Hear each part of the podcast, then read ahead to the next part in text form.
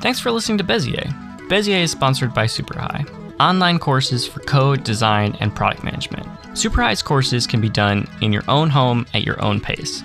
I've been a SuperHi student since 2017 and have gone from being a designer feeling alienated by the should designers code discourse to building my own sites and now even selling web design services. My favorite part of SuperHi is the community of learners. As a SuperHi student, you're added to this huge community of all the other SuperHi students. It's filled with inspiring people from all over the world in all different places in their careers. I've gotten work there, I found podcast guests there, and even made in person friends, all because of SuperHi. It's easy to get started. There's an online code editor. You can do it on your own schedule. There's built in community of learners. It's got everything you need. Start learning to code, design, or product manage today at superhi.com. I like to have guests introduce themselves. Could you share a bit about yourself? Um, sure. So uh, my name is Henry Desroches. Uh, I'm a creative technologist. I work at an agency called Faculty, which is based in Denver, but you know people work all over the place. I work there mostly as a designer and, and like front end coder, and I've been in tech for about I guess five or six years now. And I, in my non tech time, I play a lot of Dark Souls three and um, ride track bikes. Not on the track though, just on the on the street. just normal cycling. yes, just it's just biking. And what are your pronouns? Uh, I use he, him. I'm comfortable with they, them, and too. Fantastic. You mentioned that faculty is based in Denver. People work all over. Are you based in Denver? I am based in Denver. Actually, so faculty's based in Boulder. I may have misspoke when I said that. Faculty's based in Boulder. We got people out in like Pennsylvania and, and Canada and all over the place. And before coronavirus times, did you work in an office or are you normally working from home?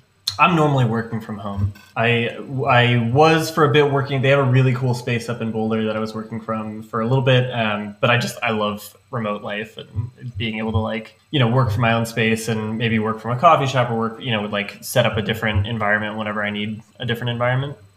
I'm really curious. You mentioned creative technologist which uh, I, I think some people are familiar with that as a title, but I would love for maybe to define it for people that aren't as familiar.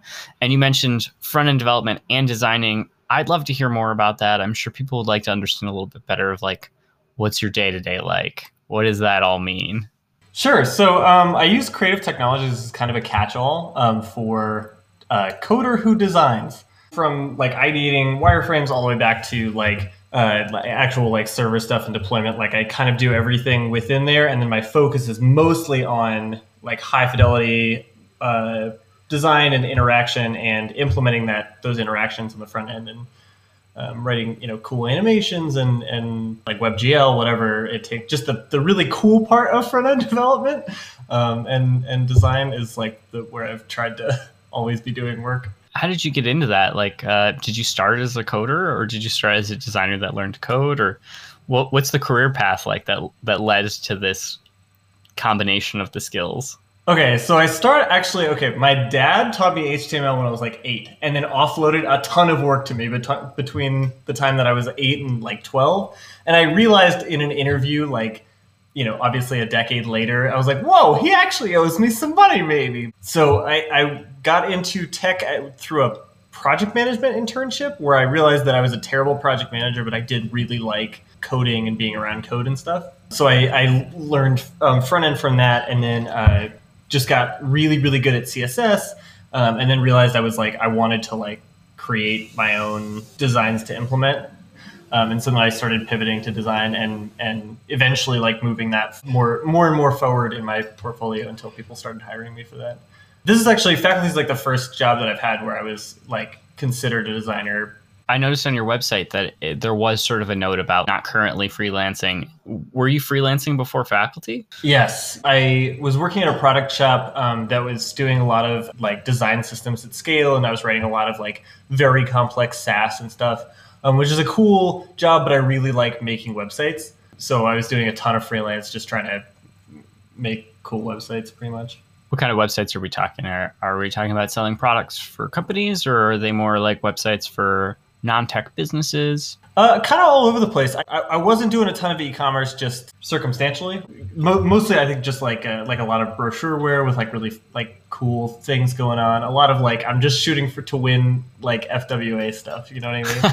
yeah. So you said something about engineering side of design systems. I have no idea what that looks like. I have a background in teaching design systems to designers and like especially when that was sort of popularizing maybe after like like Jina was doing it and it became big at the, the larger scale but just sort of teaching smaller design teams how to start building a design system. But what is that like in practice for someone to code a design system? Well it's a ton of fun uh, we tried a couple of different tools like Storybook, um, et cetera, that just didn't jive with our the way that things were working at this particular organization. Um, and the other thing was that I was also in the process of coding a design system. I was also trying to sell the designers on the design system as well. So it's a lot of like okay, so with thankfully with Sass, which is a preprocessor for CSS, you have access to a lot of like um, variabilizing and tokenizing, and so you can um, take the the smallest pieces of the design system and, and, code them out fairly easily. And then where it gets more complex is when um, components start interacting with each other, and you have to start accounting for that. Um, but it makes you write really clean CSS because um, you can't start writing like uh, like one off solutions for like, oh, well, these two components aren't playing particularly well together. Because if they aren't, it means you wrote them wrong to begin with, which was really fun. Like there was a lot of code in place when I started working there to build an entire UI, but they weren't using it in a very systematic way. Um, so I managed to like that was a lot of that job was deleting code.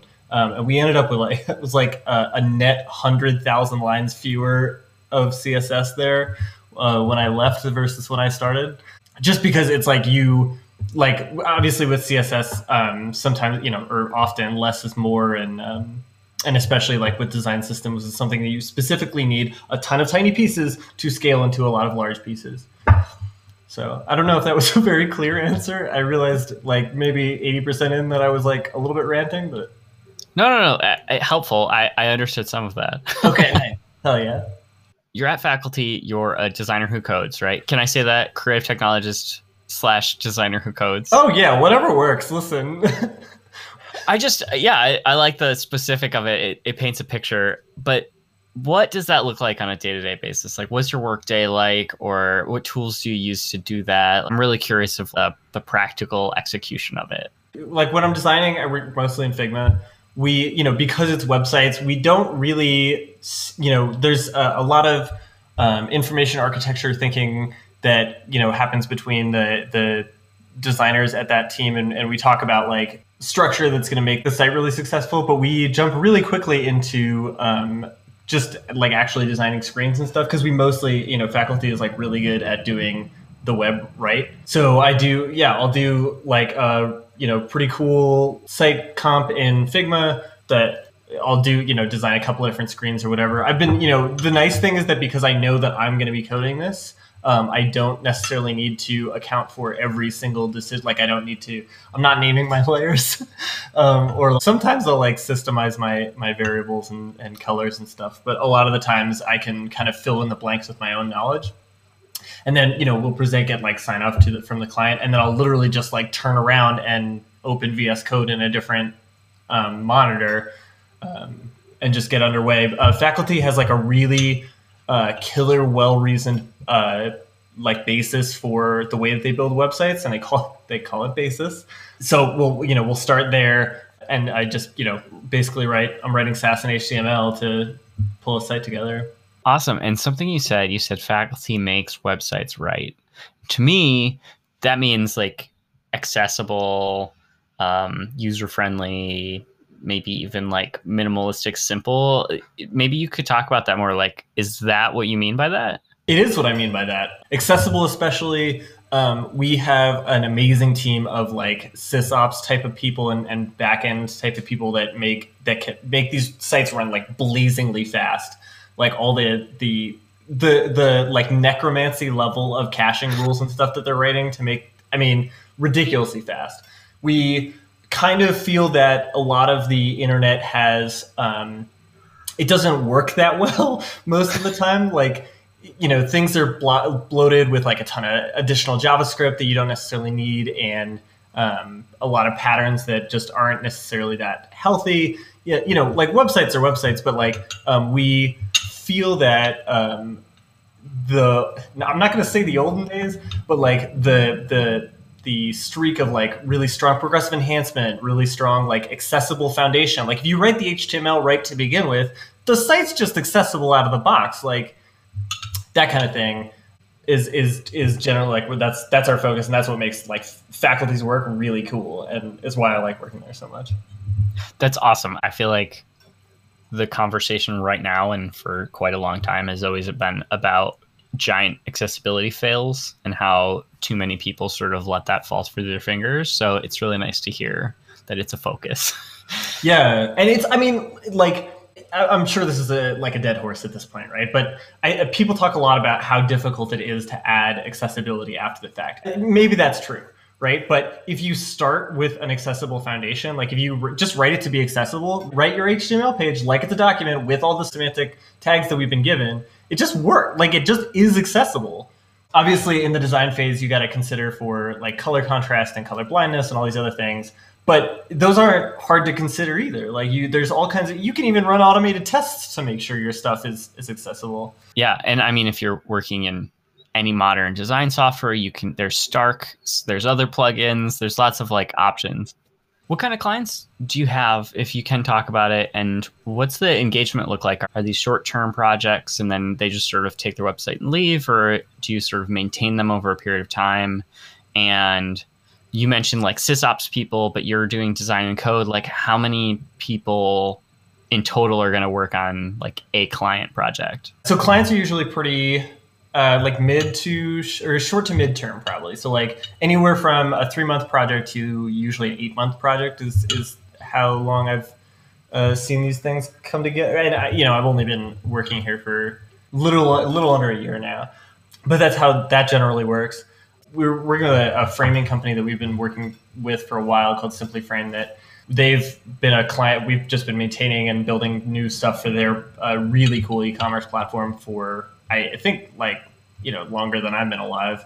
You know, but then on the other hand, we've had clients like Keybase, um, where we pretty much just like built this really cool book platform for them for to explain like the value of uh, of um, public key security, and then it's it's in their hands now. It's I mean they've got it open source, but like we're not we're not really working on that too much anymore. Besides when we see bugs come up and stuff, we'll usually throw a ring that in that direction. Uh, as far as the team goes, there's like seven people on the team in total, which is, in my opinion, like the perfect size. Um, and everybody on the team is really excellent at the thing that they do in particular. So uh, usually, like we've got a basis that platform that I was talking about, um, which is not necessarily like a platform so much as just a, a methodology. Maybe like it's got it's a set a group of tools that we pick right off the bat, but then um, the because everyone's like very specialized in the thing that they do, but not afraid of generalism. Like it's it's very easy for us to just um, pass pieces uh, around when it's like, oh, actually, I do need some sysops help with this now, or can you fix like the CSS thing that I wasn't expecting, or whatever. The communication is like very. Uh, very tight knit, and it's people are very flexible about um, doing any part of the work you coded first, then you're now designing. What's your advice for someone that wants to start out that way? Maybe what's your advice for someone that was like, I would like to be a designer who codes? And maybe what advice do you have for someone who already codes and wants to move in the direction like you did? So, somebody who wants to be a designer who codes, definitely HTML, CSS. Like, JavaScript is really cool. I went through the first three years of my career knowing like four lines of jQuery. You like if you are really good at the foundations of the web platform, which I understand that JavaScript is included in that, but uh, like the the tools that make it really powerful and flexible and a, and a incredible document platform. Uh, if you know those very well, you'll find you need JavaScript maybe ten percent of the time that you thought you needed it. There's nothing wrong with JavaScript, but again, like uh, and and uh, you know all of the cool like the the really cool stuff that I'm able to do is because of JavaScript. But if you know the foundational stuff, you will be an incredible um, whatever you decide to do. Um, and then so like the designer aspect. So obviously that's the who codes aspect. To speak to the designer aspect, and I'm new to designing, you know, newish like in the past couple of years, right? But the like Twitter design Twitter conversations about like should designers whatever like is this the new trend? Oh man, all websites look the same now. Not valuable at all. Just focus on like your own stuff, what you think looks cool, what you think is functional, etc., and then try and have conversations and like have have your own expectations about your designs challenged. Like try and find people that poke holes in your designs and um, do so in a respectful way, and then cool, sorted. Recently, I saw a conversation on Twitter about like criticism is an act of kindness, and not taking it as a personal attack. Because you're right, having somebody that you trust give you feedback on your work so it can be better is is that's mentorship that's growth right and you can find that in the like in the smallest places right? Like if you if you got a coder that you were like a you know a front end developer that you're working with or whatever like let them poke holes in it. They know from a code perspective what's going to work and what isn't going to work that well.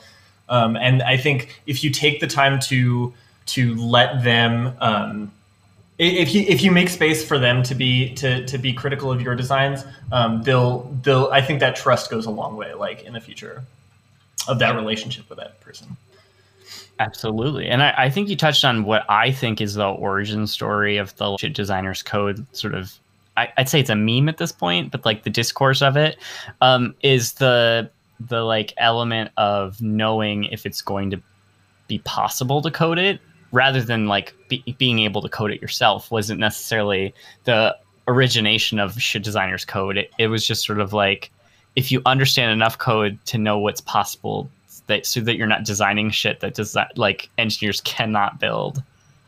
Right, exactly. Like, and that's you know the, that foundation in HTML, CSS. You'll know like you know you'll start seeing the, through the the lines of the matrix or whatever with like oh th- uh, this is functionally a header element or i can do this with css grid or whatever um, or or the person that i'm handing this design to will be able to do this in this way I think I think just in general you become much more powerful. So for me, as a designer that then came to code, uh, the ad that runs right before we started talking is about me learning SuperHi, like taking coding class with SuperHi. The the biggest hurdle for me was like some of this terminology is a little scary. What advice do you have for the designer that wants to learn how to code that's just sort of like intimidated about the whole process and doesn't really know how to go about it? Uh, I will say it's scary and over technical by design. I, I, think there's a reason that that that, that feels daunting. Um, and it, you know whether it's a general attitude in the com- in the development community or whatever, I think a good starting place probably like for education wise, uh, Codecademy is a really good one because it's free. Um, Treehouse is a good step up uh, when you, when you've decided you've exhausted Codecademy because it's it's fairly shallow in general, as long as you understand that like pro developers are only, or like people who develop for a living or whatever, are only googling their way out of these problems, I think it the it feels much more welcoming once you realize you're doing the same thing that everybody else is, but getting paid for it. And then yeah, like if you pick up a little piece, you can start using that little piece. Then you can use that understanding of that little piece to pick up more pieces it, will start to snowball. Then um, the last one I'll note specifically, CodePen is a really cool platform for like demoing and experimenting with stuff. Um, and a lot of the way that I learned how to um, do the the cool CSS or the cool JavaScript stuff is through CodePen, like just finding someone else's pen, figuring out how they did it, reverse engineering or forward engineering again or whatever. Um, that's a really cool tool for uh, understanding how you can do some of the more like designy things with code. Now, you and I were talking before about like gatekeeping in the development industry, just sort of in general of, of like sometimes it's difficult to break into it intentionally. Maybe you could talk about that a little bit more because for me, like I've been known to go on rants about gatekeeping in the design industry, let alone like learning to develop was so scary for me for so long because of the gatekeeping. I think it's just as bad in the development community as in, as in, in the design community. As someone who's on developer Twitter and designer Twitter, um, I think as long as you know that you can do whatever, like as long as you're aware of of your own ability and candid about your own ability, um, I think none of the gatekeeping matters. I think a lot of it is talk on Twitter. I think you'll find once you show up at the job and can do the thing that they're asking you to do, doesn't matter what you know uh, at what, whatever the heck says you should be able to do or he says you should be doing.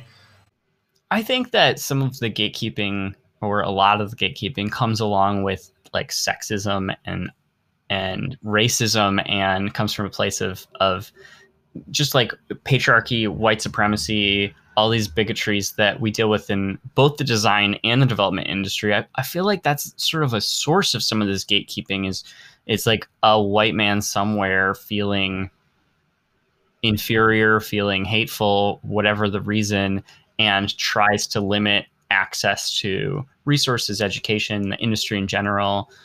What what are your thoughts on it? How, how can we fight it from the inside? Holy crap, that's a good question. Um, I would say as because uh, you know we're both uh, like white men.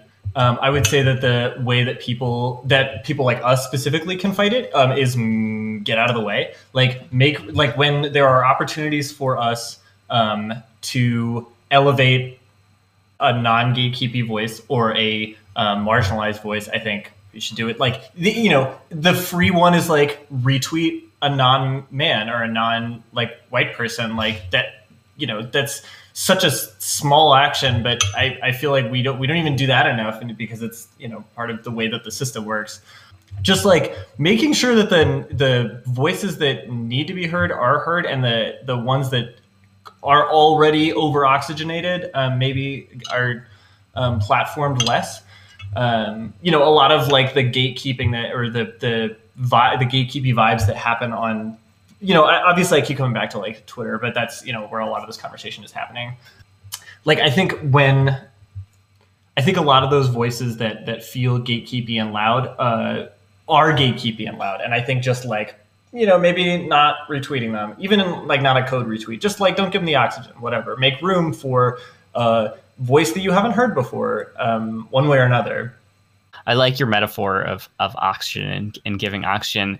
Uh, I've seen like challenges almost in the past of just like for a month don't retweet somebody that's a white man and just see how how that changes your perception of for some white men that doesn't necessarily mean that they're always going to have that filter but i think it like opens their eyes a little bit to how much of white male voices they amplify versus any other marginalized group and I, have I've heard like you mentioned Twitter and how we're talking about that a lot, but I, I feel like this applies to other communities online, especially the coding resource ones. I've heard lots of experiences that women and people of color and women of color and gay people have had on those platforms and, and have had such negative experiences that they've actually like left them and won't even go there to try and find like a code answer.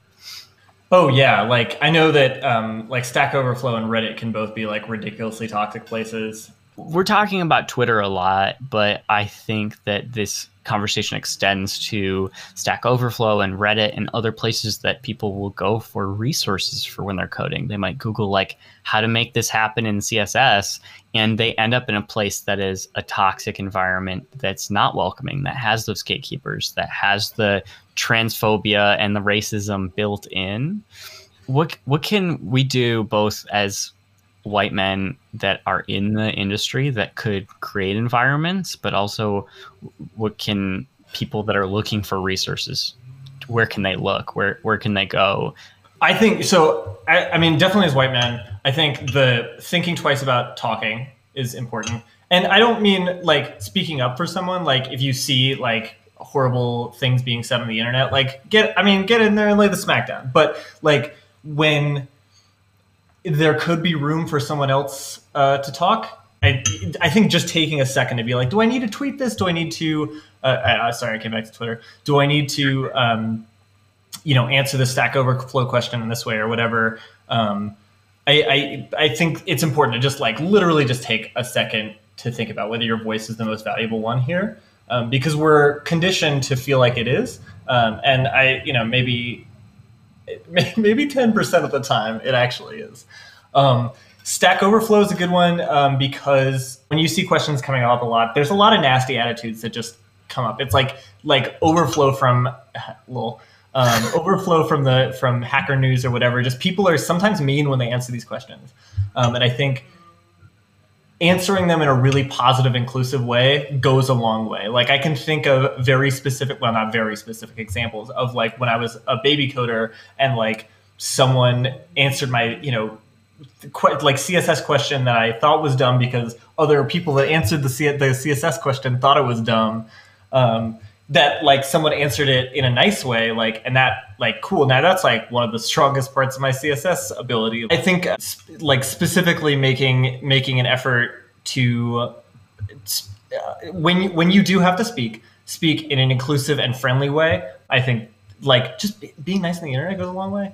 Um, and then if you are trying to find resources that aren't toxic or um, don't have um, like like built-in systems of being a jerk, definitely like anything. I think any anything indie web um, is going to be good. So like again, CodePen is a, an incredible resource. Most people on there are the friendliest people in the universe. A lot of the CodePens that you see being like cycled that are like, what? How did he do this with only CSS? Almost all of those people are very wonderful. You know, I, I won't say that they'll answer your questions, but like because I'm like I don't want to volunteer for them for that labor, but like they have almost always like written educational resources or that you know like blog posts or whatever. They've almost always written educational resources or blog posts or whatever that uh, I, I, think address a lot of the questions that that someone might have getting into code in a in a in a again a friendly like inclusive way. I think it, it actually does make the difference. Yeah yeah there's like um you there's sort of you can feel this like clear delineation between people that want to teach and help and people that want to correct and embarrass almost. Oh, and yeah. yeah, um, it's definitely unfortunate how common that is. But like you said, there's places that you can go and people that you can trust to be the like educational resource. And if you're someone in the industry, a designer, an engineer, whatever, like be that helping person. Because it's not like teaching somebody else your secrets gives them away. Like it, it doesn't lose opportunities for you. It's just build, you know, it's the rising tides analogy, right? Right. So on your website and on faculty's website, there's a banner that says Black Lives Matter, which I love. Will you talk about that a little bit? Why why'd you do it? When would you ever take it down? Um, yeah, so I I added that um, because I I noticed like with some other development um, like uh, other places in the development community, conversations seem to shift back towards the the regular like should we be using React whatever nonsense much sooner. Like these like f- fundamental injustices are not like resolved yet. Um, and so I really I know that my website gets a decent amount of traffic thanks to Netlify Analytics.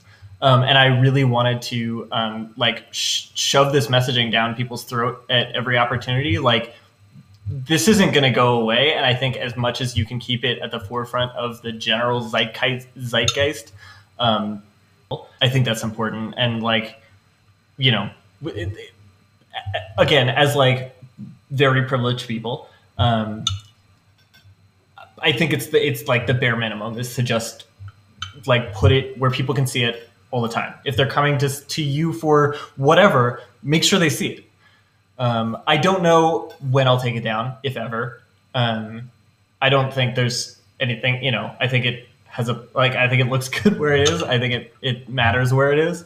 Um, and I, you know, it doesn't like cost me anything to have it up there. So that, yeah. Yeah, it, this sort of the motivation that question is Black lives will never stop mattering. It's sort of um, to me like putting your pronouns in your bio wherever you have a platform to because it normalizes it for other people. There's never going to be a reason for me to take my pronouns out of my bio. Right. Just like, yeah, socializing and making sure that it's part of people's everyday conversation every day. Yeah, I think that's important. And this is like, obviously, the banner is like a really tiny thing to do, but it is something to do. There are other things you can do. And I, you know, obviously that are that are more impactful and, and um, higher effort but you know, this is like a, I think a small important thing. It's not an empty gesture the way that the like black squares on Instagram was. It it's different because you're uh, not doing it to make yourself feel better necessarily and you're also not doing it to distract from the movement being organized you know it's not like the movement was being organized on your the header of your website so and, and I don't take up any space in the actual discourse that's happening by doing that. Like the the the black squares, whatever, was like your whole feed was just black squares, which is um, you know like reducing again the, the oxygen metaphor, um, reducing like access to the more important aspects of that conversation. Um, and I feel like this doesn't do this. Uh, something that we kind of circled but didn't say, and I just want to like have said out loud, and I think I've said it on the podcast before, is like white supremacy is something that white people need to dismantle. It's our responsibility, just like the patriarchy is something that men need to dismantle, and it's our responsibility. So, just thought it needed to be said more clearly. Oh yeah, absolutely who is one person that our listeners should know about? I would be surprised if they haven't been mentioned here before, but definitely like Tatiana Mac is an incredibly powerful voice for fighting injustice, specifically, I mean, everywhere, but specifically in um, the development design community. Um, they've got an amazing project called the Self Defined app, which is uh, basically like a dictionary for um, understanding the way that language is evolving, um, both in nefarious ways and in um, in inclusive ways and helping people identify like okay this is a term like you shouldn't be using anymore uh, here's a well-reasoned uh, written and open source uh, micro essay about why you shouldn't be using it anymore. So that way you don't have to like ask somebody who is already like struggling with the marginalization of being called that term or whatever. You can just do the, the work yourself to understand. Or here is a term that you specifically should be using and um, here's a well reasoned uh, uh, explanation of why and who it protects and etc. Um, self-defined app, I believe is the URL. That incredible, and Tatiana Mac's work on that is fantastic and such such a powerful person day in day out. I do not know how they have the energy. Tatiana Mack is probably the most commonly uh, referred to person on this show, so I I, I love that they've been mentioned yet again. And I, I haven't checked out the self-defined app, so I'm going to put that in the show notes for everybody to check out as well. Since Tatiana Mac has already been mentioned, in the interest of elevating people who maybe don't have quite as large of a platform, uh, Sarah Fossheim, incredible like Twitter follow. Um, their blog is amazing. They're writing about like technology and design, and their presence is like another you know LGBTQ person in the space. Um, super incredibly valuable. Um, highly recommend. They're very wonderful. I also recommend Sarah so much that there's a whole Bezier episode with Sarah, so that will be linked in the show notes too. If you haven't heard, it's it's such a good episode. What about books? What book do you think everybody should read? Topically, I would say. So you want to talk about race? I think another small action that is like fairly low effort that makes a difference in the long term that like privileged people can take right now is reading uh, like anti-racist literature or even just diverse literature, not, you know, literature that's not about like cis straight white people or written by cis straight white people. So yeah, that's that's really fantastic one. Non-topically, House of Leaves, freaking really cool, written by written by a cis straight white dude, um, but is re- like a super wild book. Uh, I, I read it first in high school. I feel like it's like life changing. It's an experiment in ergodic literature in that the form reflects the function, uh, and that's just as wild as it sounds. I don't even know what that means. I'm excited to check it out. It's yeah, it's pretty incredible. When things start to get claustrophobic or scary, the format of the book starts to get claustrophobic and scary. Wow. Oh yeah. Okay. Very very exciting. Very exciting. We'll be linked in the show notes as well, and I'm gonna definitely check it out. And to your point about like uh, cis white authors, that's just like the checking out who have been conscious about who you retweet. Check out your reading list and see like, hey, are different types of voices represented here? And I think like that's that's a really helpful thing if, if you haven't done that examination already. So I believe everyone should get paid for their time. So what we do on this show is our wonderful sponsors. We we take the profits from this show, the sponsors, as well as any donations people give to us buying our swag, and we give that to all of the guests of the show. Outside of that, what are other ways that people can support you? Uh, follow me on Twitter, for sure. Um, I don't really tweet about tech very often. It's probably like 20% of the time. Um, but the rest is really good shit posts about like pasta and stuff.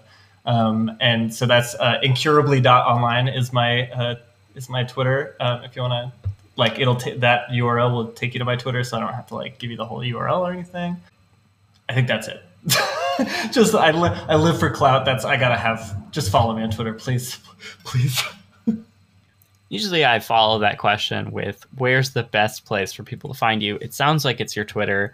We've mentioned your website a couple times, so I'll include that as well. Is there anywhere else that you'd like to have followers or contact from our listeners? Honestly, no. I think you know, like the those are the places that I'm most active. Um, whether I'm, you know, like I, I, I blog fairly infrequently, but uh, you know, you can find that on my website. Um, most of the time, that is about tech. So if you're only interested in the tech content, I do have like an RSS feed and stuff. Um, I think uh, uh, in general, like the, the the best place is Twitter. Fantastic. Twitter will be linked, or we'll just put incurably.online in the show notes. Henry, thank you so much for being on Bezier. I've really enjoyed hearing from you. Is there anything else you'd like to share with our audience before we wrap up? In general, I think people on the internet will kind of say whatever they want, and a lot of times it's like nasty or loud or wrong or exclusive in some way. There are thousands of people on the internet who are consistently kind and inclusive and wonderful. And if if it if something on you know Twitter or on Stack Overflow or whatever like hits you the wrong way or doesn't feel like it's like it's meant to include you, just exclude the voice from your life. it's I, obviously easier said than done. But just like none of these none of these like you know thought leaders or whatever are are powerful when they log off or or or or really useful when they log on, right? So I think just like you can seek out voices that that feel better to you and feel more inclusive of who you are um, and I would encourage you to, like, you know, especially like, holy crap, the way in which the technology space opened up for me um, when I started including, you know, other other queer voices or or you know non-white voices or just in, non-thought leader voices. Like, there are so many wonderful people out there and they're not always elevated. And I think doing the work to elevate them for yourself or elevate them in general um, is is super important and su- pays off very quickly and also in the long run. Um, I'm, I'm, mostly talking about Twitter, but like, you know, obviously Twitter isn't real life. So I, I love that message. I, I, I just want to reinforce that like cis straight white thought leader is often coming from place of overconfidence or and or insecurity and or gatekeeping and so I, I love that like surround yourself find your community of people like you, people that are queer and people that are marginalized and people that are kind and chase after that. I think that's a great message. Nice. I nailed it. nailed it. Thank you again for being on the show. It's it's been great to have you. Thank you for having me. It's been such an honor. Bezier is a design interview podcast amplifying voices in our creative communities that don't already have large platforms and aren't working at big five tech companies. We focus on finding guests from all over the world and representative of as many of us as possible. If you have a great guest idea for Bezier, please email us at inquiry at zacht.studio. That's I N Q U I R Y at Z A C H T dot studio.